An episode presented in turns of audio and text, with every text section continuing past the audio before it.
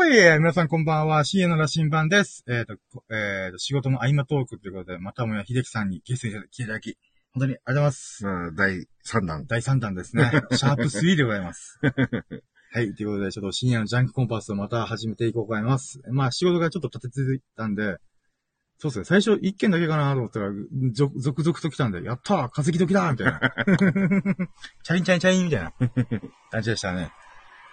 で、今はちょっと合間があるんで、うんまあもしかしたら1時間ぐらい喋れるのかなみたいな感じのトークですけど、まあもう、あーえっ、と、1時ぐらいか。1時ぐらいだからもうみんな寝てるかなと思ったら、一人聞いてくれている。誰だろへーうあ、でも消えた。ってことは S 君じゃない。S 君さすがに寝たかな。さっき途中でスパンって落ちちゃったから。そうなんですね。まあ何喋りましょうかね。あ、また今なんか喋りたいものがあったんですけど、吹っ飛びました。なんかプルルル100個とか言ってたんで。なんだっけな、なんか、あ、これ喋ってみても面白そうと思ったのに忘れちゃっあらら。た。あー、トークテーマが無産しましたよ。なんかあったんですよね、最初。最初っていうか、うんこれ、これ喋ってみたら面白そう、みたいな。まあまあ、あのーいつもの定番だけど、なんかさ、あのーまあね、あのーコロナのあれ影響もあって、まあしばらくちょっとこう、まともな仕事ができなかった時は、はいはい。そのみんなとちょこちょこあったり、まあ、そうですね、もう麻雀やりまく麻雀もね、はいその、まあ、うんみんなのタイミングさえ良ければ、いつでもできるっていう状況から、はいはい。まあまた今仕事がね、こうやって始まって、はい。できなくなってくるとムズムズしてくるもんだね。僕はこの前ボロ負けしたんで、もうあんまり、ちょっと熱が冷め始めましたけど。あまあちょっとあのーやられ方もね。まあまあまあまあ、まああれしょうがないんで。まあまあまあ、あのーその件はまあ、ちょっと前に話したからあれだけどね。そうですね。まあなんかできなくな、できなくなってくるとムズムズしてくるんだよね。あ麻雀はもう、あれですからね、ドラッグ並みの、こう、依存性がありますからね。健全な依存性、健全なのかな？わかんないですけど。うん。まあまあ、ワイワイ楽しながら、楽しむっていう意味では、やっぱ麻雀は楽しいですからね、まあ、う。ちらは健全な麻雀だから。そう、エンジョイ麻雀って一切 かけ方か、かけたことがない。かける雰囲気が一回で、一回出ても、なんとなくいいんじゃんみたいな。うん。自然と健康麻雀になっちゃったみたいな。エンジョイ麻雀みたいな。それがありましたね。あ、そう。あ今話したけど思い出しましたよ。うん。痩せてきたっていう衝衝撃的な、ああ、はい、はい。さっきちょっと秀樹さんに喋りましたけど、うん。あのーまあ、僕今ジョギングやってるんですけど、あ、てかさっき秀樹さんに喋ったことをもう一回うん。リリプレイしちゃうんですけど、うん。あのージョギングをまあ一週間なり、一週間ぐらいかな、10日ぐらいですかね。まあ、まあ週4回で、今多分6回7回目ぐらい。で、体重全く変わってないんですよ。もうファットでビッグなわがままボディは変わらずに、だけども、なんか今日、こう、秀樹さん秀樹さんとお仕事の手伝いしてる時に思ったのが、まずズボンがゆるゆるになり始めてるんですよ。うん。え、そんなことそんな早いみたいな。素晴らしい。一週間でそんな体感変わるみたいな。で、もう一個びっくりしたのが、僕 Apple Watch つけてるんですけど、 Apple Watch のベルトがゆるくなってきてるんですよね。うん。 Apple Watch って、あの、肌にずっとくっついてないと、一回ログアウトししたんですよね。うん。、で、えっ、と、もう一回ちゃんとつけ、つけてログインすると、普通に使えるみたいなうん。ことがあるんで。まあ、要はあの、外したり、つけたりする工程をつけた状態でもなっちゃってるってそうことだよね。一回も外してないのに、うんログアウト状態になってたんで、うん。ってなると、やっぱそれは、もう、ゆるゆるになり始めてるみたいな。うん。えマジで？みたいな。っていうことで、ちょっと喜びが、さっき気づいたばっかの喜び。まさかのベルトが伸びる、伸びたっていうオチとかではないよね。ではないんですよ。なぜなら僕はもう金属ベルトなんで、あ、そうなだ。もうん絶対、あれなんで、むしろ変わらないんですよ。ああ、はいはいはい。変わらないし、重いから嫌だなと思ったりもするぐらいのベルトなんで、うん。それ考えるとやっぱもう痩せてきたのかな。もしくは、寒いから血流がちょっとキュッてなりすぎて、冷え性気味な感じで、体がキュッて全体的にちょっとキュッと、だみたいな。そう、シュッとしちゃった、スリム、スリムしちゃったみたいな。でもまあお腹とこの腕周りで、まあそういうのが起きてるんだったら、あ、ジョギングって一週間やるだけでそんな変わるんだ、みたいな。っうん。ていうのがちょっと衝撃ですね。まあ、ジョギングする前からちょっとスケボーの練習をちょこちょこやってたんで、ああ、はいその時ぐい。らいから考えると、まあ、確かに2週間ぐらい経ってるんですかね。まあ、半月ぐらいなるって考えたら、うん。ああまあまあ痩せてくるもんなのか、みたいな。うん。まあ、あのーちょっとのことでもね、その自分本人がわかるからね。そうなんですよ。うんあれ、なんかズボン、まあ、パンツ、パなんか、落ちるんじゃないと思うぐらい、うん。なんかヒヤヒヤする時があって。うん。でもね、こう、さっき、秀樹さんが喋りましたけど、あの、僕、太ってるんで、このベルトつける、つけるのが嫌なんですよ。うん。あの、座った時に、ベルトのバックルがお腹にギュッてこう、食い込んでくるんで、あそれがめっちゃ嫌だなと思って、あ。ただ今、じ、事実今ズボンがずり落ち始めてるんで、はいっはいはい。て考えるならつけないといけない。うん。だけど、つけたらん、中途半端に太ってるんだ、結局。バックルがぐいぐい、は、こう食い込んでくるのかって考えると、あー、なんかなーみたいな。だからバックルが気にならないから痩せるには、多分ここからマジで数ヶ月かかるって考えたら、あえ？みたいな。あもう紐、紐しかない、紐。あだー、いい、いいアイデアですね。あのー、なんだっけ。よくあのー、段ボールとか、荷造りするときに、あの、ちょっとプラスチックのフックがついてるやつ。はいはいはい。あれをあの、なんていうの、ベルト通す、なんていうのそこの、あるじゃんはいはいはいはいはい。あれに引っ掛け、一周回してこっちに引っ掛けると。まあまあまあまああ。まあ。今、あの、口ではちょっとす、ね。外すときどうなるんだだろうって、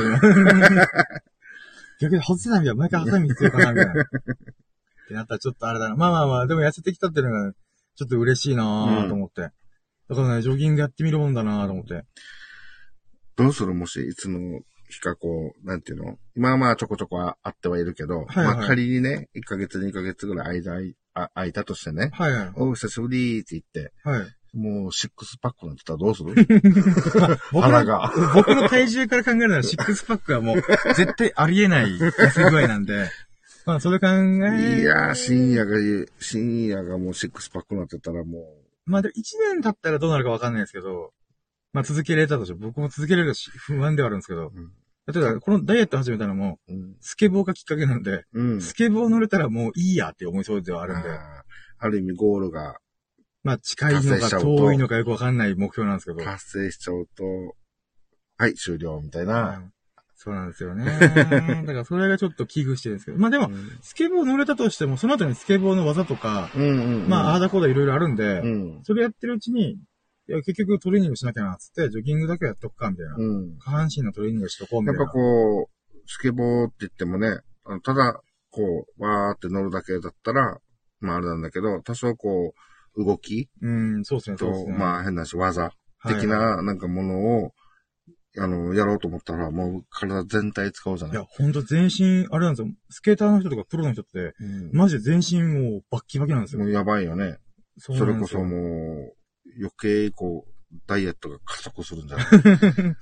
それって嬉しい好きですよね。なことし、て、ダイエットもできるったらもう、もう最高ですね、最高ですね。最高だよね。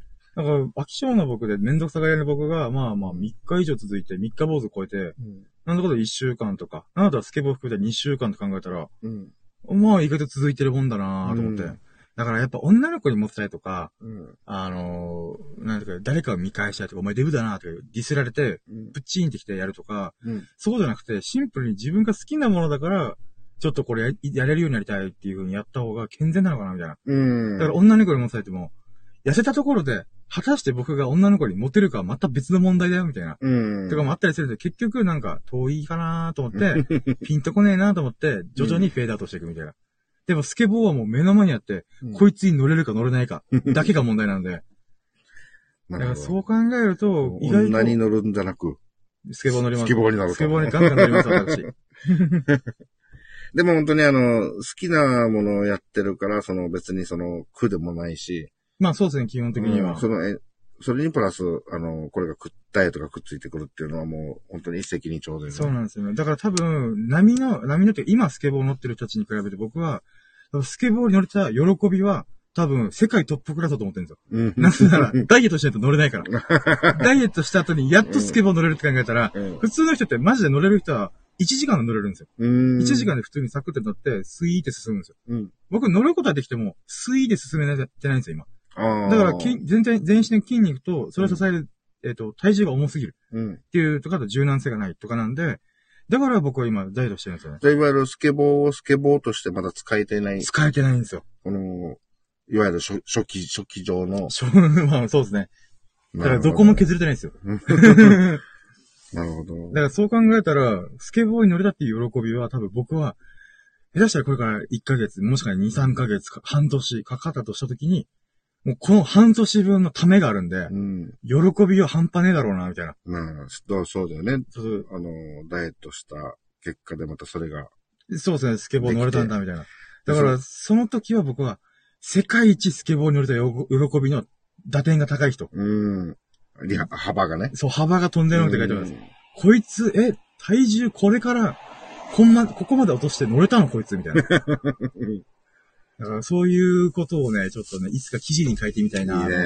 いいね、いいね。だから本当にそれこそもう2、2ヶ月、3ヶ月、もし久しぶりって会った時はもう、もしかするとシックスパックも本当に、まあ、まあ、そうあの、なってる可まあ能性まあまあまあ、まあ、があって。ゼロじゃないと思いたいんで。もうそういう時はもう自分多分、あの、あ、はじめましてって言ってるはずだから。えどっち、どちら様ですか？ぼ僕っすよ、僕、みたいな。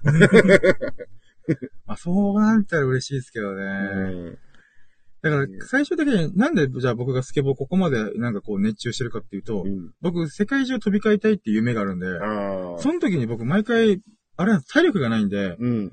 だから、結構長距離歩くんですよね。うん。でも、それって結構しんどいなと思うんですよね。うん。なんでかっていうと僕は向こうで移動することを重視してるわけじゃなくて、うん向こうで誰かと会うとか、向こうの文化に触れたりとか、向こうのその、なんていうんですかね、うんえっ、と、世界遺産とか、うん。そういうの見たいって思うんで、そのための体力を残しときたいって考えたときに、うん。もう歩きの時点で、はぁはぁはぁピラミッド？えみたいな。いやもうピラミッドどうでもいいんだけど、みたいな。ってなってたら悲しいなと思って。うん。だって時に、なんか、その時になんかずっと悶々してたんですよ。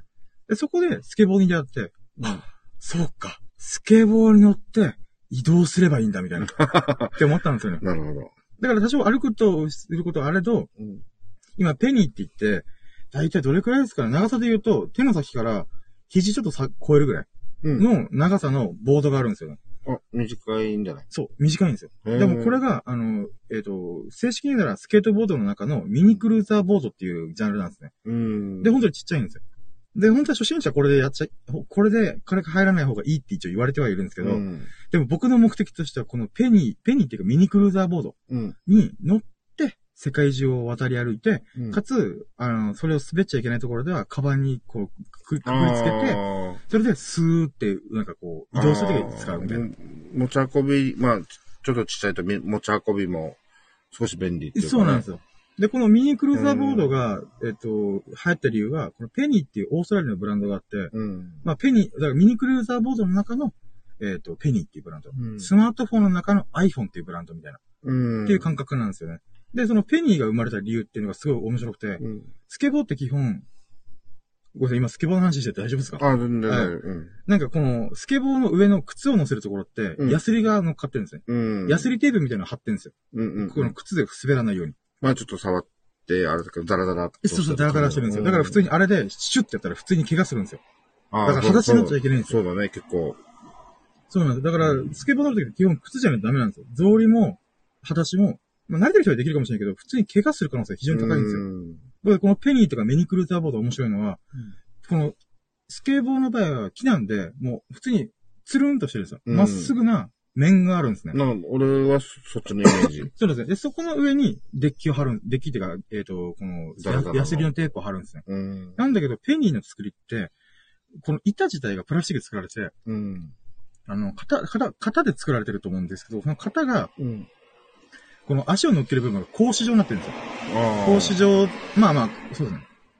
なんて言えば、ワッフル状？食べるワッフルじゃないですか、お菓子とか。はいはいはい。ああいう感じで、デコボコしてるんですね。うん。だから、あれってなんでかっていうと、オーストラリアって、う海とかのマリンスポーツがマリンアクティビティが豊富なんで、うん。海岸とかも整備されてるんで、うん。なので、この長い長い砂浜を移動するために作られたんですよ。せ砂浜っていうか、砂と堤防があってアスファルトの道。ああ。このよくアメリカの映画とかでよくあるじゃないですか。うんうんアスファルトの道がバーって続いてて、うんうん。で、そこの、そこを越えたら砂浜があるみたいな。で、そのアスファルトの移動する場所ああ。のところで移動できるように、サクッと移動できるようにペニーっていうのが生まれたらしいんですよ。だからあれはう、んえっ、と、スケボーと全く逆で、裸足やサンダルとか島草履みたいなああ。ものでも乗っかっっても大丈夫。で、それで動けるみたいな。っうん。ていう作りで作られたらしいんですよ。で、なんだったら、スケボーとすごい一番違って言われたのが、あの、スケボーは自分の足で漕がないといけないんですけど、うんペニーの上級者とかになると、あ、ペニーとか、このミニクルーザーボードの上級者はうん、一回も降りなくても進めるんですよ。うん。なんか足をククインクインクインクイン動かすんですよ。なるほどね。そうそう。だからそういうなんかこの反動を使って前に進むこともできるんで、本当になんか、なんていうか移動するよというか、移動を楽しむよみたいな。っうん。ていう作りで作られて、かつみ持ち運びもできる。って考えたらもうこれで僕は世界を渡り歩くしかないと思って。うんでしかも僕が買ったのはペニーじゃなくてバチモンのやつなんですよ。えっと、ちょっと、あの、質問っていうか。はいはい。えー、ね、ちょっと前にオリンピックでスケボーのだ、あの、あありましたね競技があったよね。あれで言うと、その、このペニーっていうのと、えー、従来自分が今想はい、像してる、スケボー、ザ・スケボーみたいな。そうそう、昔からあるような、はいはい。そっちだよね。多分競技とかで使ってる。そうそうそうそう。その、昔からあるやつ。そうですね。で、こじゃあ、その逆に言えば、このペニーってやつは、この技をするのでは、ちょっとこっちとは違う。全然違う。一応、大きいくくりでスケートボードなんですスケートって、まあ確か滑るボードって意味なんで、うーん。考えるならば、あくまで、大きいスケボーというジャンルの中の、えっ、と、このトリックとか技を決める方。と、移動でクルージングって言うんですけど、うん。あの、まあ、クルーザーとかのクルージング、で、移動を楽しむものっていうふうに、まず大きくドカンと分かれるんですよ。で、その中の、この、クルーザー、このスケボーに乗ってた、乗って何かこう、スイスイ進むことを楽しむことを、うんに特化したのが、クルーザーボートって言われてる。うーん。なので、ね。だから、これはオリンピックとか競技になるっていうよりは、もう趣味とか楽しみのためにやるみたいな。うん。だけど、どっちもスケボーなんですよ。うん。まあ、後々で言えばそっち系でも、なんか、あれこれや、いやあの、後々やりそうじゃない？あ、そうですほらもしかしたら元々のスケボーも、もともとはそういう意味で、なんていうの？競技化はしなかったですからね。うん。あの、うん手軽にこう、スーって自転車よりは、みたいな、うーん。なんか、そういう目的だったのが、いつの間にかこう、スポーツになってるし。そうですね、そうですね。オリンピックになっちゃいましたよ。うんちなみに僕、オリンピックやってる時点では、スケボーに全く興味なかったんで、なんだこれ？みたいな。だまあ、ごく最近。え、そうそうそうそううそう。ん。なんだこれ？こういう、なんか、んスケボーのどこが楽しいかわかんねえとか、普通に友達に言いは、言いまくってたんですよ。まあ僕は全言結果男なんで、僕の言葉は信用しないでと思ってるんで。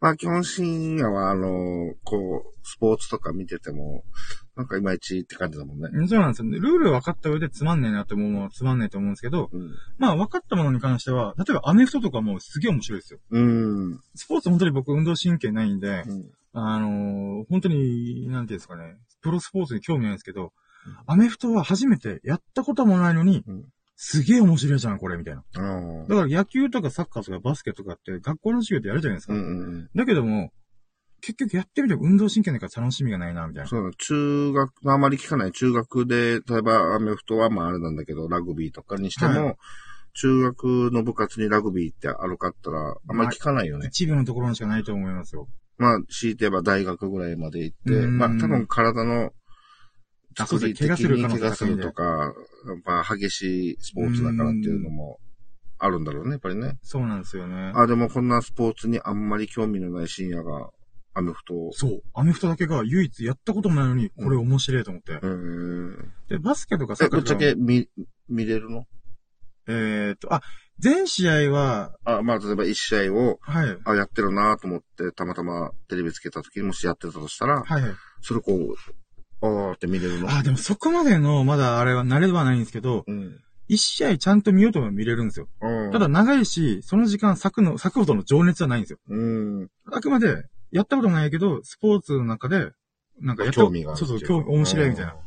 で、やっぱきっかけはスーパープレイというか、まあ NBA とか、うんメジャーリーグとか、サッカーとかも、うん。プロの凄技集みたいなのが YouTube に転がってるんで、うんうんうん。それで面白いなと思ったんですでもやったことあって、でもやった上でつまんねえな、みたいな。自分ができないんで。うん。アメフトは、なんていうんですかね。あのーちょっとアメフト買っていいですか？うん、でも全然。アメフトは、もう、まあ、ちょっと語弊があるかもしれないですけど、うん人類でトップクラスの運動能力が高い人じゃないとやれないスポーツなんですよ。プロスポーツの中で特に。はいはいはいはい。で、だから思うのが、うん多分、そこら辺の運動神経やついやつが、あ運動神経がいいってやつですら、うん。アメフトはまともにできないはずなんですよ。うん。それぐらい激しすぎてすごすぎる。なんかあの例えば、まあ今であれば、その具体的にどれっては言えないけど、はいまあその、本当に、あの、は、はげ、あなんていうのかな、えー、その激しかったりとか、はいはいすごいものは、まあいろんなジャンルである、出てきてはいるんだとは思うんだけど、ただあれ、歴史に考えたら相当古いよね、アメフトって。あ、歴史はまだ触れてないんですよね、アメフトの。うん。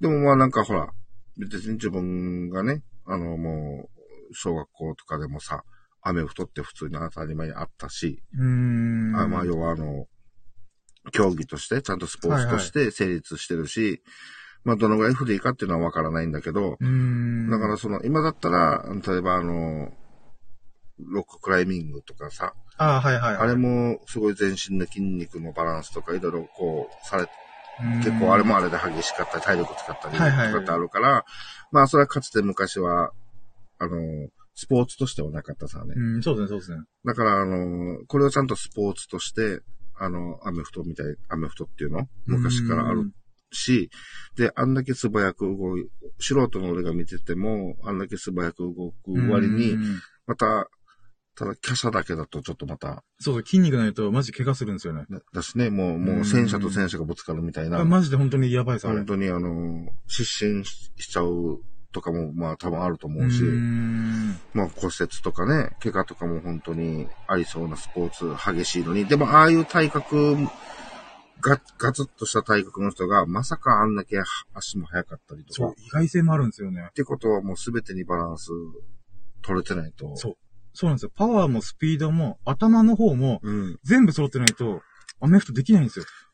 で、だよね。あ僕もともとあれなんですよ。30代の人だったら、漫画好きだったら多分、アイシールド21っていうや漫画があって、うん。昔ジャンプで連載されてたんですよ。うん。で、僕それ見て、アメフトの大体のルールを覚えたんですよ。うん。で、それ踏まえた上で、最近 YouTube とかでその凄技プレイみたいな、うん。あの見たときに、あ、これ、漫画と一緒じゃんみたいな。うん。漫画ってよく誇張するじゃん、デフォルメするじゃないですか。うん。うん。だけど、アメフトに関してだけは、あ、これマジだみたいな。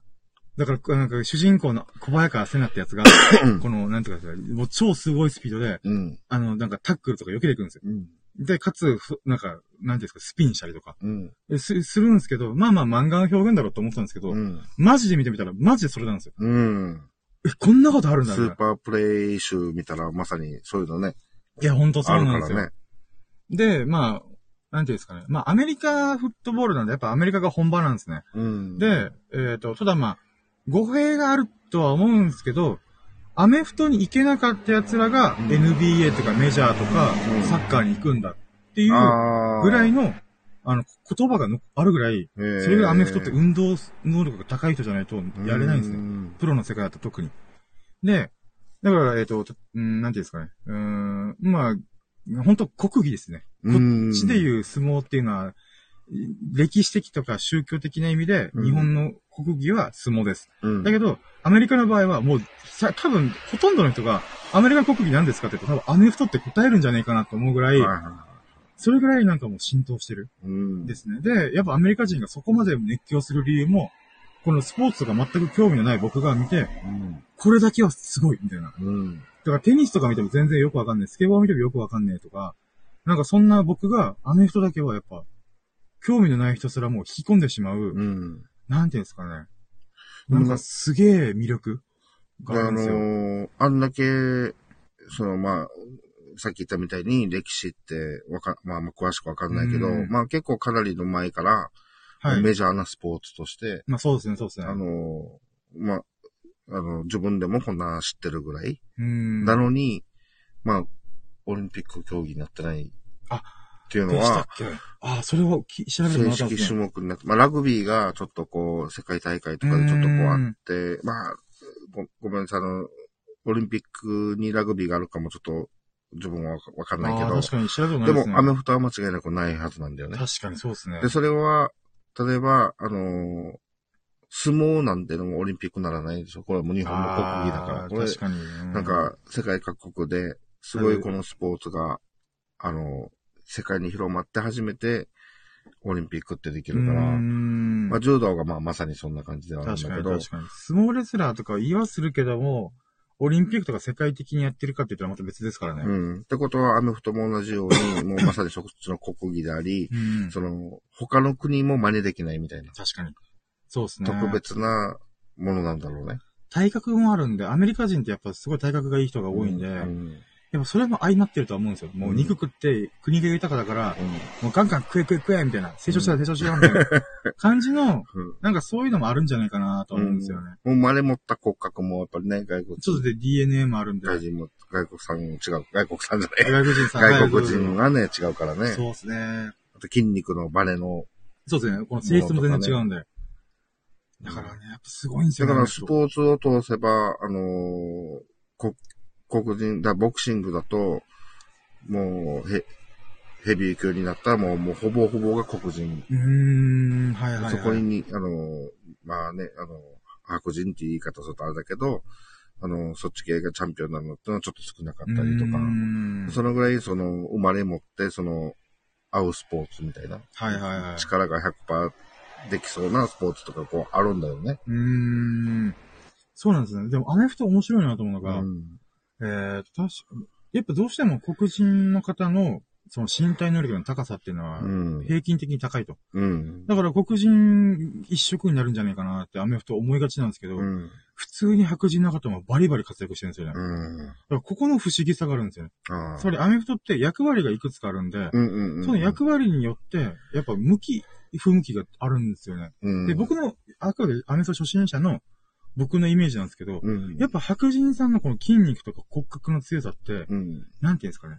えっ、と、壁、ラインって言うんですけど、うんあバラグビーみたいにこのぶつかり合うんですよ、一回。うんうん。この敵陣と自分の味方って。うん。バーンってぶつかるんですけど、うん。そのぶつかる時のラインって言うんですけど、うん。そのラインの方々は、えっ、と、白人の方が多いイメージがあります。で、大活躍してるのも結構白人のか確率が高いかなって僕は思ってます。うんうん。で、逆に、後ろ側にボールを運ぶ側、うんうん。ボールをパ、えっ、と、これ持って走ったりとか、うんうんうん。パスを受け取ったりとかするあポジションとかはう、ん。割と黒人の人が多いのかな。つまりしなやかなバネを持って、うん。バーって駆け抜けていくみたいな。うんもちろん白人の方もいますけど、うん黒人の方の方がスター選手が多いかな、みたいな。うん。で、あ、ふってセンターバックっていうのだった。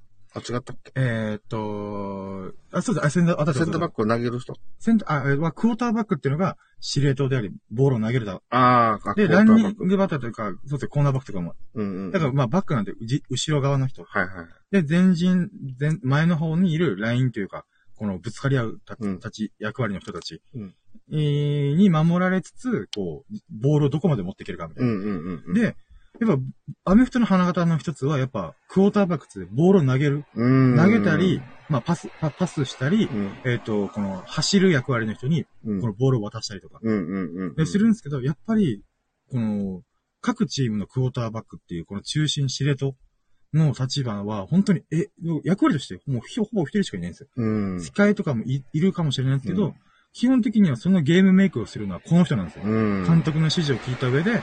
どういうふうに現場で判断するかみたいな。に関してはやっぱりその人が特化してるんで、うん。だからそういう意味で言うと、やっぱ花形なんですで、しかも頭が良くないとマジ無理なんですよ。そうだよね。なんか、あのーあまり考えたことなかったけど、今この話になって、はい。すごいあの、頭脳も、そうなんですよ。もうやとび。っきり、この、まあ、言ってみればね、本当にさ戦略じゃん。そう、本当そうなんですよ。相手とのね、右斜め前に、こう、うん突っ込むと見せかけて、実はパスするみたいな。うん。あ、まあ、右な、右に行きつ、行くと思わせ、左に行くと思わせ、結局パスするみたいな。うんうんうん。そういうふうにいくつかの、この、なんていうかフェイントうんかけるんですけど、でもそれってこのなんか十何人いるアメフトの味方のうん。メンバー全員に意思疎通してないといけないんで、そうそうだよね。だから、タクティクスっていうか作戦っていうのがあるんですけど、うん。それももう膨大な、えっ、と、この、組み合わせがあるんですよ。うん。だからそれを覚えないといけないんですよ。はいはい。プロの人は確実に。うんうんだからこういうプレイするから、だから暗号でやったりとかするんですよ。うん。うんうんうん。普通作戦会議とかあるんですけど、それやっちゃうと、えっ、と、時間がなくなったりとか、うん。あとは、この敵に思惑がバレちゃうからってことで、うんパパッとなんか暗号を言うんですよ。はいはい。で、その組み合わせで、あ、この作戦で行くんなら、レッツゴーみたいな。で打ち合わせ一回もなしでそのまま行くんですよ。うん。うん。マジかこれみたいな。まあ、ひ普段の日頃の練習が、もうそれで、いけ、活かせるってことだよね。なんですよね。うん。で、それはだから、筋肉バカがやってるとか、そんなレベルじゃないんですよ。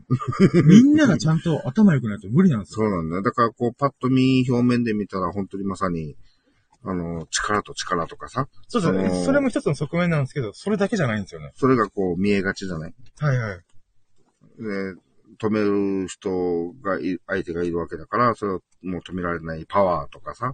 本当にあの、俊敏な動きとかって、こう見え、見えがちだけど、はい。その裏にちゃんと頭脳線が隠れてるっていうのが、うーん。このまた痺れさせるスポーツそうだよね。なんですよね。だから、ある意味、身体能力にあまり恵まれてない、でもそれでもトップクラスですよ。うん。だけど本当にトップクラスのト中のトップクラスは、うん。もう人類最高峰のに身体能力を持ってるんで、うん。ってなると、もう頭の方で図抜けるしかないみたいな。っうん。ていう部分もあったりとか、でも結局、やっぱ身体能力高いやつってエグいんですよ。うん。ほんとトップ中のトップっていうのは、あの、アメフトって確か60ヤードだったかな、端から端までがかなり距離が距離あるんですよ。うん。で、それをみんなでボールを、まあ変な話、コツコツすうん進めて、とか防御したりとかして、うん。この敵の陣のゴールにボールを置くみたいな、うん。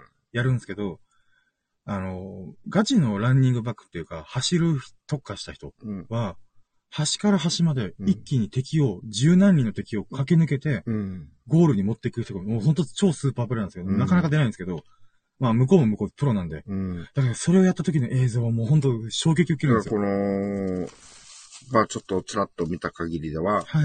まあこれ最初の、なんていう掛け声かわからんけど、まあ相手がこのボールをバーンと大きく蹴り出蹴るんですよ、蹴して、るんですよ。はい。で、相手陣地の、まあ敵が受け取るよね。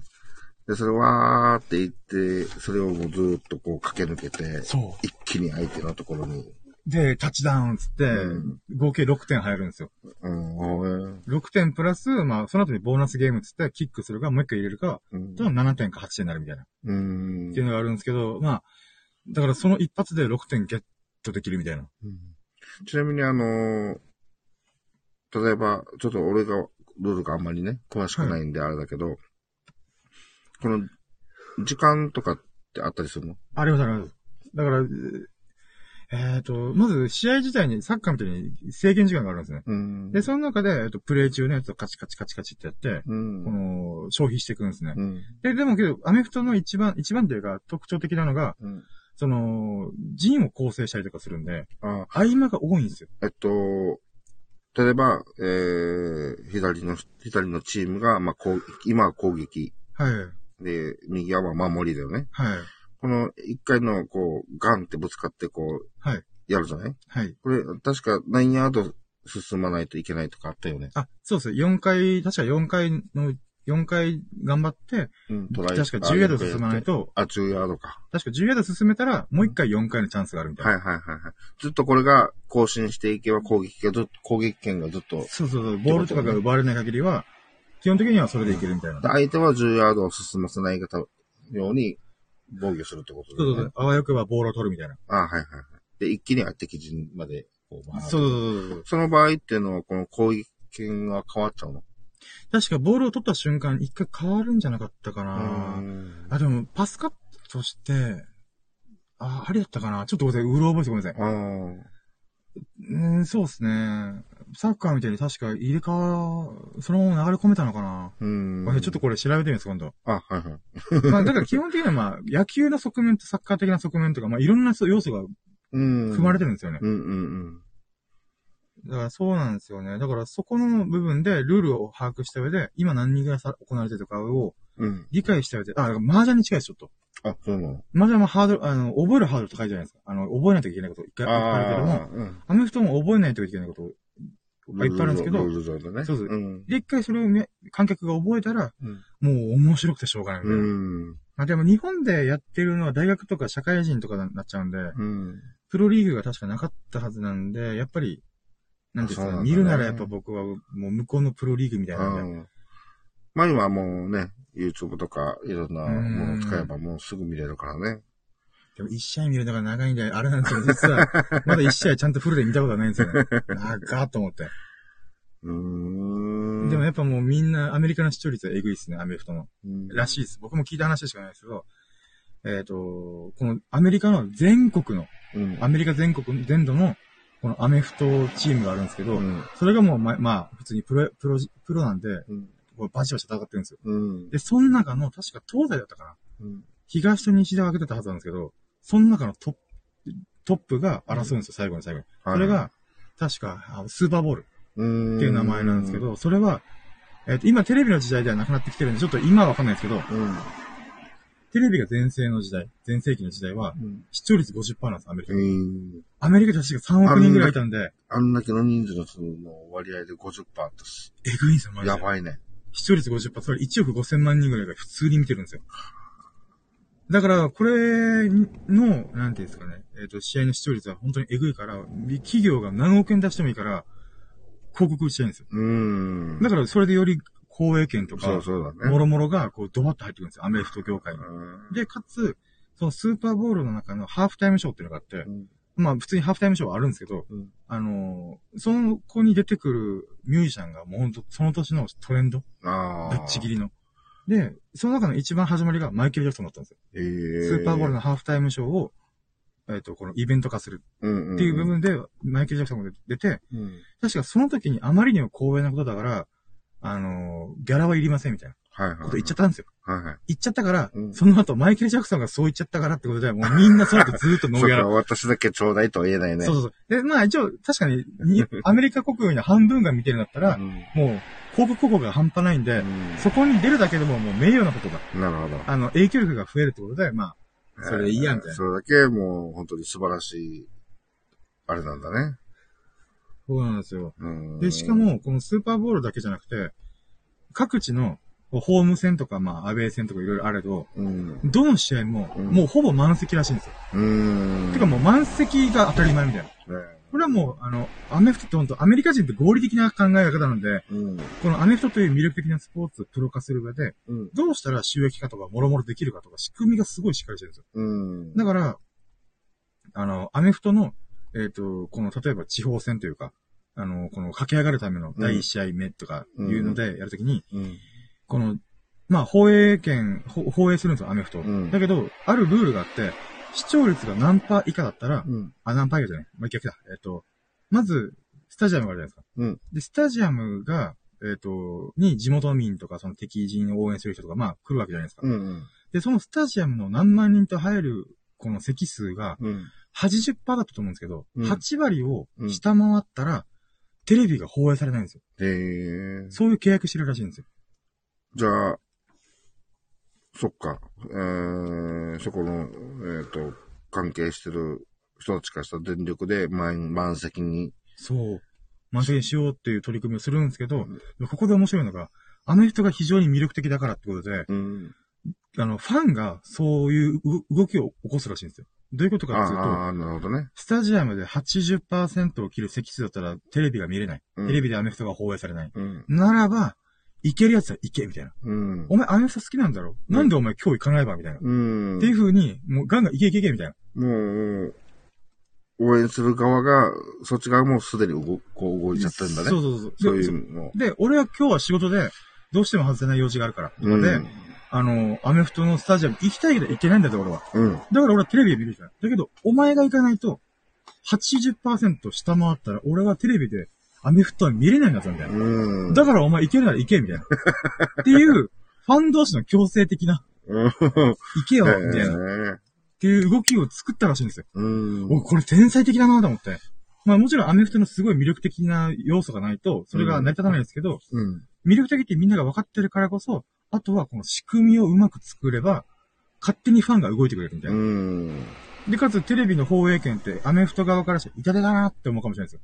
この放映されないってことは、広告もできないし、企業のスポンサー料ももらえないみたいな。っうん。てなるんだけども、そこでファンを動かすみたいな。うん。あえて80%っていうラインを決めることによって、それを下回らないようにみんなでスタジアムに駆け込むみたいな。このまた80%っていうのも、かなりな、そうですね。ちょっと僕もうろ覚えなんですよ。確か80%ぐらいだと思います。結構高め、半分とかじゃなかったと思います。うん。だから、だからほぼ満席だ。だからチケット取るだけでも、うん。まずスーパーボールのチケットだけでも、マジで取れないんですけど、うん。あの、本当に著名人の人でも取れないみたいな、へっていうレベルなんですけど、さらに地方戦ですら、なんていうか、そういうのが取れないんですよ。みんなが行っちゃうから。ゃまあ今はネットの時代なんでどうなったかちょっとわかんないんですけど、うん。でもまあ多分スタジアムは、まあコロナ禍でもあるんでちょっと一概に言えないんですけど、うん。やっぱ多分、アメフトファンは未だにもうスタジアム解禁されたら、よっしゃーみたいな、って感じだと思います。うん。だからそれだけの魅力があるんですよね、まあ、アメフトには。うん。だからほんとなんかこう、スーパープレイ集だけど見た瞬間にゾッとしますもん？うん。こんなのが人間の動きなのかみたいな。なんかこう、スピンって言って、この体をぐるって回しながら、うん。本当にぐるって回す一回転ぐらい。うん。で、それで駆け抜けていくんですけど、うん。この、相手もプロなんでタックルして止めに行こうとするんですよ。うん。だけど、アホみたいにね見えるんですよ。うん。いや、そこでタックルしたら届かんでしょって思うんですけどう、ん。向こうもプロなんで前分かってるんですよ。うん。そのプロがスッてやっても飛び込んでも、うん。避けられちゃうランニングバックのやばさみたいな、とかがあるんですよ。もう、一流どころがやることだから、そうそうそう、レベル高いんですよ、本当あに。のーもう、何一流がやることだから相手もまたやることが一流だからもうすごい、なんかもう、あれだね、意味がわからなくなっちゃうね。そう、だから滑稽に見える時があるんですよ。いやいや、そこで飛び込んじゃあかんでしょって言っちゃいそうになるんですけど、そうじゃないんですよね。うん。向こうも向こうで分かってるから、13人敵陣は。うん。いや、ちゃんと計算してタックルしようとしてるんですよ。うん。だけど、それを超えてきたりとか、もしくは、ランニングバックの骨折れるんじゃないかって思うから、とんでもないタックル食らわせ で実際怪我人とかも多かったりとか、あと選手生命が、わレベルで言えば、うん。選手生命が短めっていうのがあるらしいんですよ。ああ、まあ、それがボクシング並みに選手生命が短い短いらしいんですよ。そうだよね。あんだけの身体のトップのね、しクラスで身体能力を発揮するんで、やっぱさすがに体のね、えそうなんですよ、衰えのあれは、うん寿命は短いだろうね。そうだから、アメフトのそこら辺の一応カバーしてるじ仕組みとしては、うん。試合数がめっちゃ少ないっていうのがあるんですよ。野球とかサッカーとかなんだかんだでめバスケとかも特めっちゃ試合あるじゃないですか。うん、うん、おいおい。アメフトって確か、ちょっとうろ覚えなんですけど、多分勝ち上がるまでに確か16試合やらないといけないみたいな。だけど、あー16試合ししかやらなくていいんですよ。うん。16試合って言ったら年間で通せば全然少ないんですよ。そうそうだよね。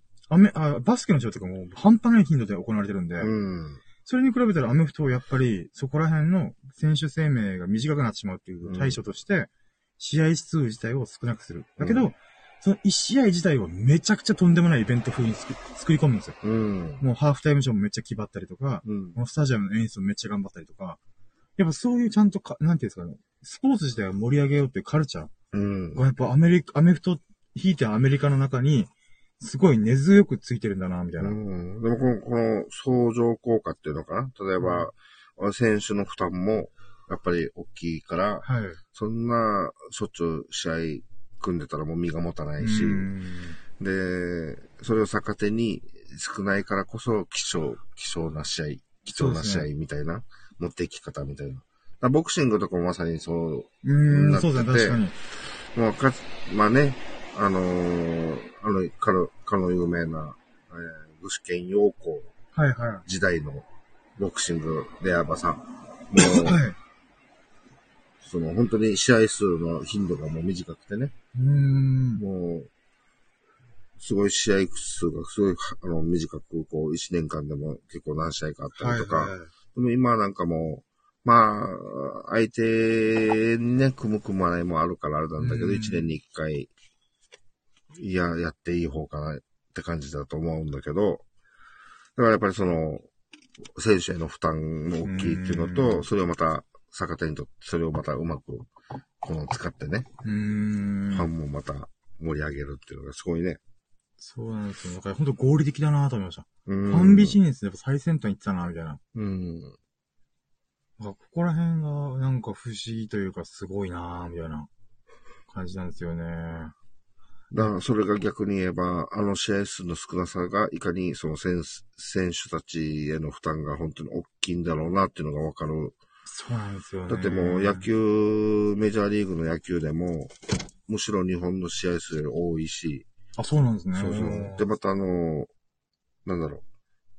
あの、プレ、日本のプロ野球でも、まあ日本っていう国内だから、その、北海道でやったりとか、はいはい。あの、福岡でやったりとか、うん。あの、そうやってこう移動だっても、まあ、いわあいわゆるこ日本の中じゃない、うん。でもまたメジャーってなれば、その移動規模もねすごいから、確かに。アメリカでかいですからね。うん。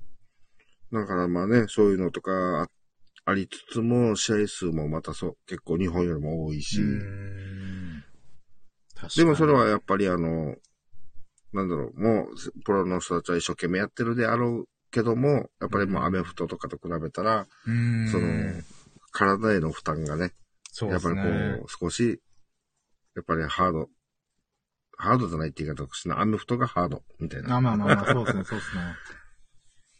そ そこら辺すげえなーと思って。だからアメフト、人生で一回は、まあ、スーパーボール本当は見たいけども、絶対取れないって分かってるんで、うんまあ、この、でもまあ、深深夜が、このスポーツに興味ない深夜が。意外っすよね。意外意外意外。これはちょっと意外だったな。そうなんですよね。僕も意外でした。まあ、一応これが ICL21 っていう、おわかりやすい。大丈夫？なんか聞いてみてなかったんで、あれかな。まうん。あ、あまあまあ、そうですね。やっぱ、思春期の時に読んでた漫画でルールをある程度把握したんで、うん。まあそのおかげで僕も、なんていうんですかね、ああ、そういう仕組みなのね、みたいな、うん。っていう喜びというか、あれはありましたね。うんうーん。だからなんか、そうなんですよね。まさかこの僕がスケボーやるとはアメフトにハマるとはと。あ ハマるっつっても、ほんと一試合丸々見たってことはなかなかないんで、うん。まあまあでも、なんていうんですかね。うんルールも分かって、スーパープレイの意味どういう意味でこれが行われてるかっても分かってるんで、まあそういう意味ではまあなんか、うーん、楽しみがまた増えたな、みたいなうん。感じですかね。だからそういう意味では本当うーん、まあまあ新しいことを知ってみてよかったな、みたいなうん。感じはしますね。うん。でも意外だったな、本当に。意外ですよね。だから僕もなかなかスポーツ嫌いっちゃスポーツ嫌いなんですけど、オリンピックなんて興味ねえみたいな、っうん。ていうこと言ってはばからない。あのオリンピックですら、まあ、って感じ。もう開会式すら見てないですからね。一回もチャンネル合わせたことないですよ、今回。だから、うん、だから、日本、日本でやるオリンピックっていうかもう東京のオリンピックだろみたいな。っうん。ていう感覚なんで、なんかそうなんですよね。あ、大丈夫です。仕事来ました？うん。あー。OK です。大丈夫で今す。。うん、大丈夫。これまたまだ夜は終わらないですね。そうなんですよね。はだから、まあそういうスポーツ。あやっぱ、うんなんか、やっぱ僕の中で感覚的にあるのが、うんやっぱ頭を使うっていうのがポイントになる気がするんですよね。うんスケボーはあくまで自分がやるためのもので、い。うん。観覧とか、まあ動画とか見てかっけえとは思うんですけど、うん。なんか、うーん、なんかやっぱまだピン、スポーツとしてのスケボーはあんまりピンときてないんですよ。うん。あむむしろあ絶対アメフトの方がいいみたいな。うん。うん。うん。って考えたらやっぱ僕は考えてるから好きなんですよね。でもなんかさ、あのはー、似たもので言えばさ、まあ、一番似てるのもラグビーとか、うん、サッカーとかもある、サッカーもそんな感じ、しますよね。その、戦略とかさ、うんその、チームプレー的なものうーん。もので言えば、まあちょっと共通したものあるじゃない？うん。その体と体のぶつかり合いの激しさも、まあサッカーも結構ね、あのうん。ー、バーンってチャージしてね、あのーはいはい怪我したりとか、いろいろあるけど、でも、そんなにサッカーとかラグビーとかにラ、グビーはなんかあんまり興味ないんですよね。この温度差はすごいよね、まだ。まあもちろん漫画でルールを先にしたのがアメフトだったんで、うん。その影響っていうのはもちろんあるんで、んもしかしたらラグビーもハマるかもなとは思ったりするんですけど、うん。やっぱり鎧をつけないといけない。このプロテクターをつけるアメフトうん。っていうのが、やっぱもう見、見、見栄えがいいというか分かりやすいんですよね。それぐらい激しいことを俺から今、俺ら今からやるぜみたいな。そうだね。やうん今なんかき思ったのが、多様性があるからだと思うんですよね。この役割があって、ブロックする人。だからボールにほぼ触れないで、うん。相手の陣地を崩すためだけのライン。うん。この防御する、もうぶつかり合う人たち。役割もあれば、クォーターバックで司令塔的な役割もあったり、うん。あとはランニングバックとか、えー、センターバックでこう、パスを取る人とか、うん。っていう役割がわーってある中で、うん。なんか、だから、なんとなく衝撃的なエッセンスもあるなと思ったんですよ。うん。もちろんサッカーとかラグビーとかあるのかもしれないですけど、サッカーってやっぱ僕はなんか、うーん、なんていうんですか、やっぱ足だけしか使っちゃいけないっていうのが、うん。その、ある意味縛りをかけてるからこそ、すごい面白いゲームになってるってなるんですけど、あなんかあのー自分も、どっちにもそんなに詳しくはないけど、はいまあちょっと見たことがある印象では、そのラグビーは、あのーボールを持ってる人だったり、ボール、ボール持ってる人だな？に、こうみんな集中するっていうか、はいはいはい。単純にね。はい。でも、アメフトを確か、イメージで見たときは、まあボール持ってる人とは関係ない動きの人たちもみんな、こう、潰してる、潰してるみたいな。そういうので言えば、本当にあの、将棋の駒っていうか役割っていうで、か、僕はちょっと感覚があるんですよね。あの、確かに言われてみれば、だからこう、ボール、ラグビーはボールを持ってる人を追っかけて潰そうとするけど、それをパスしていくじゃん、つなげて。あラグー、ビーって。ラグビーってそうなんですね。あ、うんじゃあアメフトはまた違いますね。アメあ、フトほぼ。そうそう、全然違う。あ要はあのアメフトだ、はなんか一発、ー、そうですね。あって遠も、投して一発逆転的な、そうです、そうですね。か、もしくは、ランニングでもう駆け抜ける。そうですね。で、ちょっとこぼれたら、この、ちょっとしたこう、ボール自体をうん。パスで渡すみたいなうんうん。ことはあるんですけど、基本的にはでっかいパスっていうのもクォーターバックから飛ばすみたいな。うんうん。ああ、そういうことなんですね。だからでぴょんぴょん飛び跳ねないんですよね、ボールが。ラグビー、ちょっとルールが、あの、なんていうか、そんな詳しくないからあれなんだけど、ラグビーのもので、いや、ラグビーでそのアメフトみたいなやり方ってしてるかって言ったら、してないんだよね。だからルール上ちょっと違うんだと思うけど、確かに確かに。確かラグビーもあの横にパスするんだけど、はいはいはい。その、自分より前にパスしたらダメっていうルールがあったはず。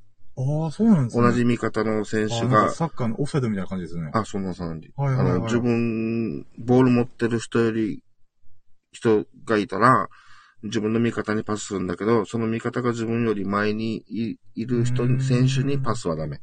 後方にパスしないといけないっていう。はいはいはい。後方にパスしながら、前にはいはいは進めていくっていう感じだったんじゃないかなと思うんだけい。ど、あ、じゃあ本当にやっぱサッカーに近いですね。なんか感覚というか、ボールを追いかけるみたいな。ちょっとずれたルールなのであって、まあ、それでちょっと少し分かると見方が変わってちょっと面白くはなってくるんだけど、なるほどなるほど。でも激しさとかやっぱりこう、一発逆転とか、すごい、あの、見るものを魅了する部分では、アメフトの方がちょっと強いって感じは、なんか幅が広い感じはしますね。ちょっとイメージはあるけども、うーん。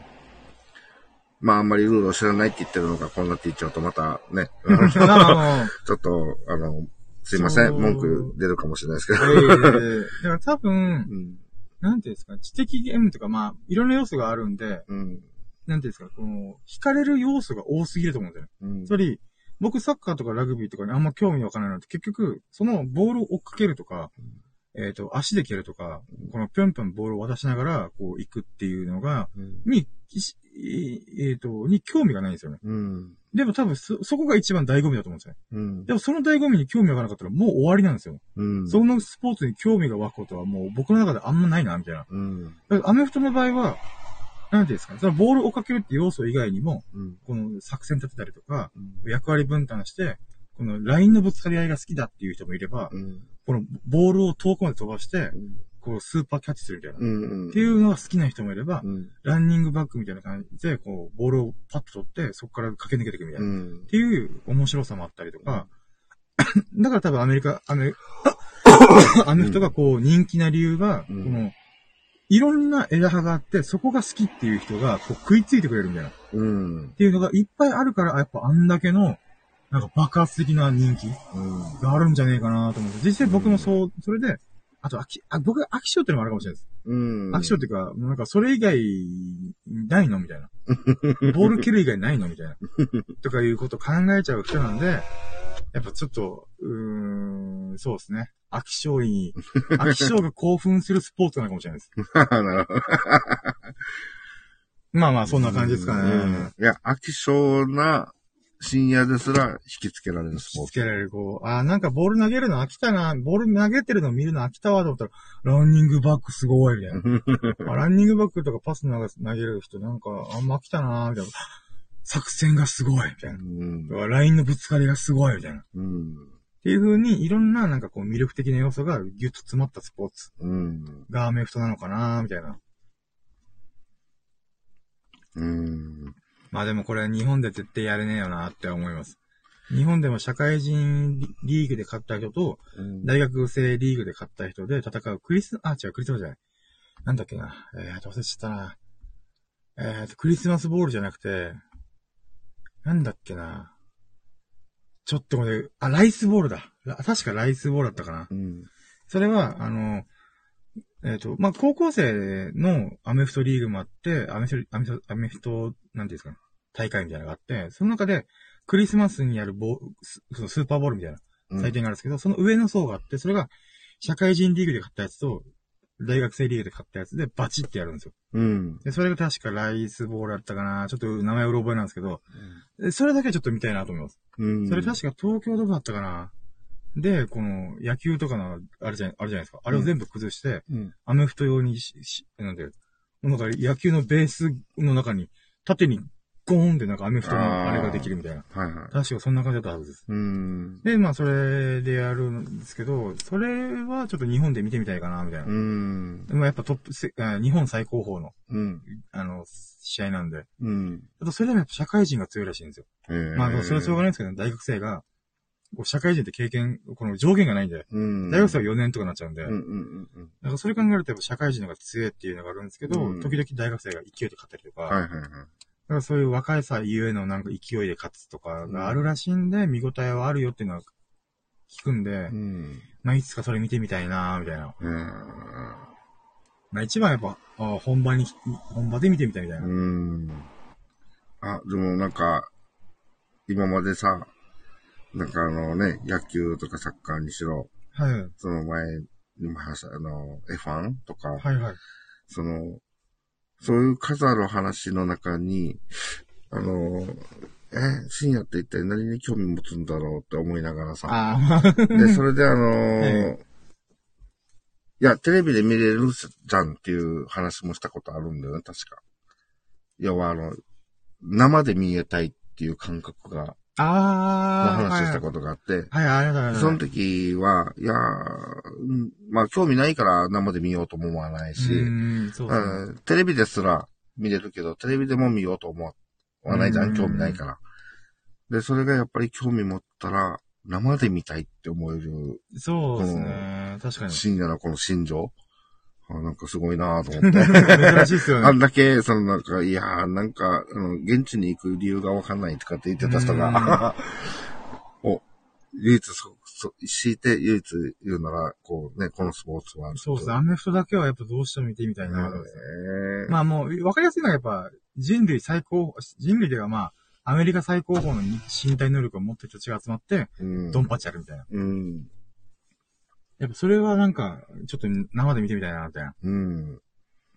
多分アメフト以外で、そんなドンパチするスポーツ、多分今はないんじゃないかなと思うんですよね。うんまあ、例えば、そのね、サッカーにしろ、なまあ、アイスホッケーじゃないかな、もしかして。もし似てる部類があるなら。あーあれも似たように、こう、防具つけてるしそれだけ激しく接触するっていうのもあるから、はいはいはいあれももしかすると見ようによっちゃ、ちょっと興奮する。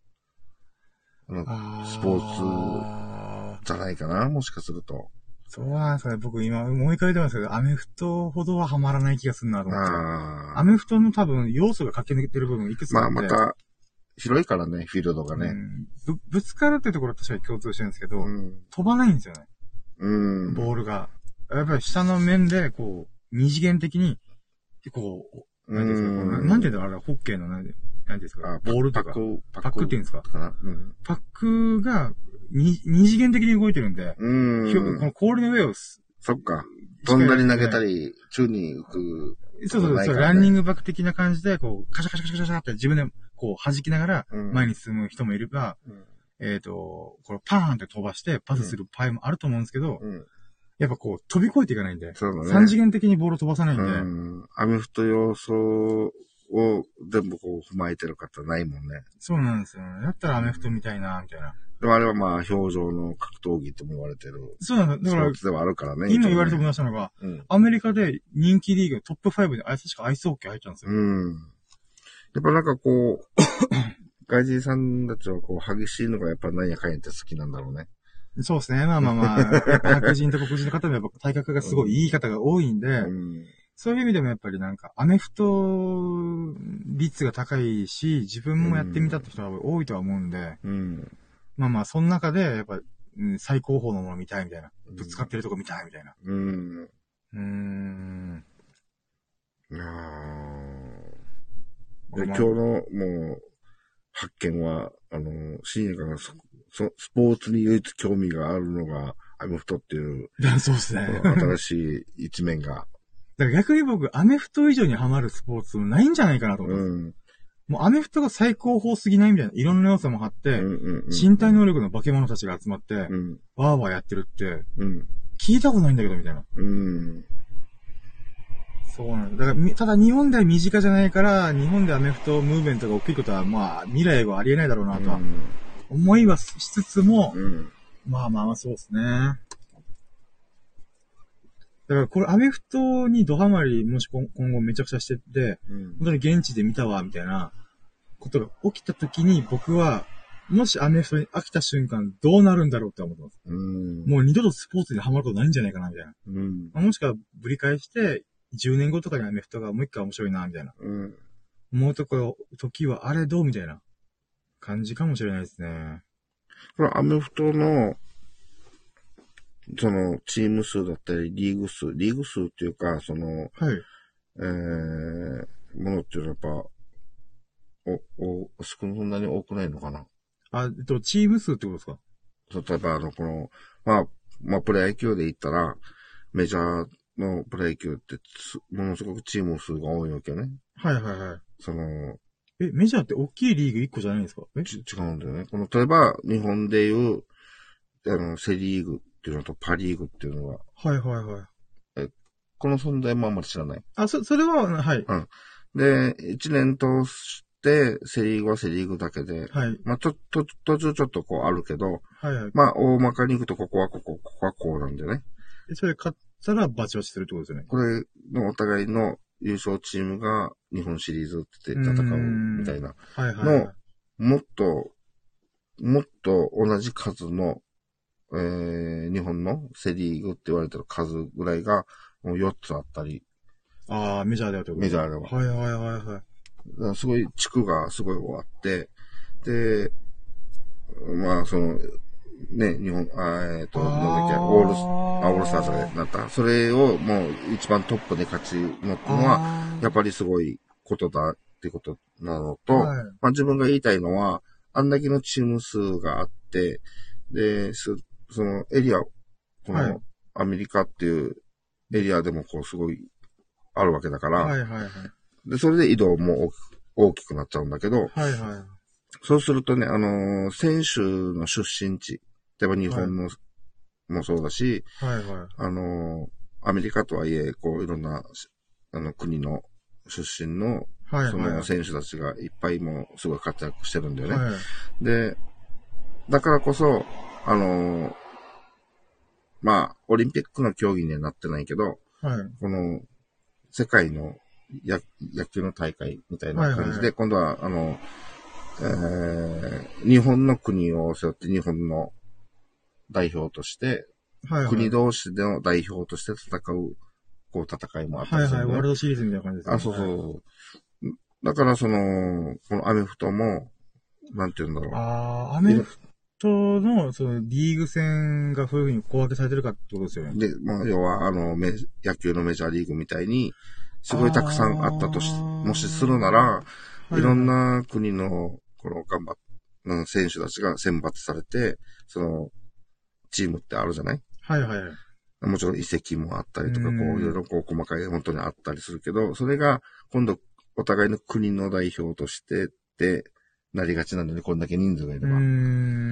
でもそれがあんまりこう、聞かないじゃない？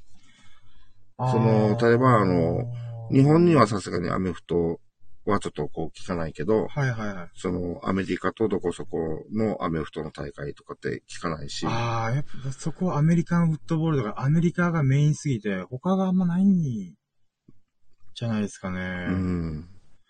だからこの野球も、まさに本当はそうだったはずなんだよ。ああ、なるほど。もともとは。はいはい。あ発祥ベースボールっていうのはもうアメリカが発祥だし、で、だからそれが、その、野球そのものがこう、いろんな国で楽しめるようになってきて、プロ化になってきて、で、その人たちが一流どころの選手たちがいるから、それをメジャーリーグで引っ張って、で、それが今になって、で、それがまた元、元々の国に戻って、国の代表でもまた別の試合で戦えるみたいな。なだからアメフトは、それ聞かないから、やっぱり、あの、国々に浸浸透してない。まあ、できないのかな、スポーツとして。そうですね。多分場所がまず問題が起きると思うんですよね。体格の差もあったり、いろいろとね。そうですね。多分、大きい理由がまず一つが多分土地の問題なんですよね。あのー、多分。でも、わかりやすく言ったら、あのー、最初に深夜が言ったみたいに、その、多分野球であれば、変な話、ちょっと、あの、言い方あれかもしれないですけど、その、まあ、誰もができる野球。うーん。だけど、誰もができるアメフトはない。確かにだと思います。それがもう根本的にあるから。その、あっちこっちにアメフトがないっていうのかな。まあ日本でも当たり前にあまりこう聞かないし、で学校教育で一番、まあ、スポーツに触れる機会って多分学校教育が多いと思うんですけど、うん。多分、それで、アメフト上作りづらいんじゃないかなと思うんうですよね。ん。世界各国が。ただもうラグビーですら、やっぱり、怪我が多くなるってことで、やっぱ大学とか。そっち系から、が多いかなっていうところから考えたら、アメフトはもうちょっと、もう少し激しくいけば上だから、でも、それは普通にちっちゃい時ぐらいでやるんですよね。十何歳とか10歳。だからちっちゃい子とかで普通に、なんか歯の矯正してる時とか子が、うん。バーンってぶつかって歯がポロンみたいなシーンも普通に映画とかであるんですよ。ああ。だからそれ考えるとやっぱ、な、ちょっと、ああ、でも発育がいいのかもしれないですね。うん。もう十何歳ぐらいからやっていいよみたいな。でもあんだけの50%をかく、あの、視聴率が取れるぐらいだから、それは子供たちも、まあ遊び、遊びの中で、そうですね。わーってやろう、やってるよね、多分ね。うん、そうですね。絶対アメフトごっこやってますよ。うん。そうなんですよね。アメフトの、この、例えば野球だとメジャーリーガーとかいるじゃない、アメフトってなんだろえー、確か、リーグで言うのは NFL だったかなって思うんですけど、それなんていうのはちょっと忘れてるんですよね。うスーパーボーラーですか？なんか、俺はスーパーボーラーになる、みたいな。違う。ああ。普通、少年がメジャーリーガーになる、みたいな。確かに、どういうんですかね確かに、確かに。まあ、自分たちは知らないけど、その、まあ、まあ、C で言うならあれじゃないですか。あの、例えば、えっ、と、NBA 選手になるぜ、みたいな。ああ、じゃあ NFL、NF、そうです。N、N、F、L? NFL だったかな。まあまあ、あの、選手になるぜ、みたいなみ。たいな。もうその時点で、もうこっちでメジャーリーガーみたいなうん。感じでしょうね、多分。ああ。まあ確かにあれですね。アメフト、ちょっともう一回調べ直したいですね、いろいろ。うん。でも一試合見るのだるいんだよな だるい。うん、まあ、でも唯一興味があるものそうですだからね。ね。せっかくだったら熱中した方が面白いですよね。うん。だからアメフトって、この毎回攻守で、あ、おー、二つ。あ、でも、じゃあ終わりまーす。ありがとうございました。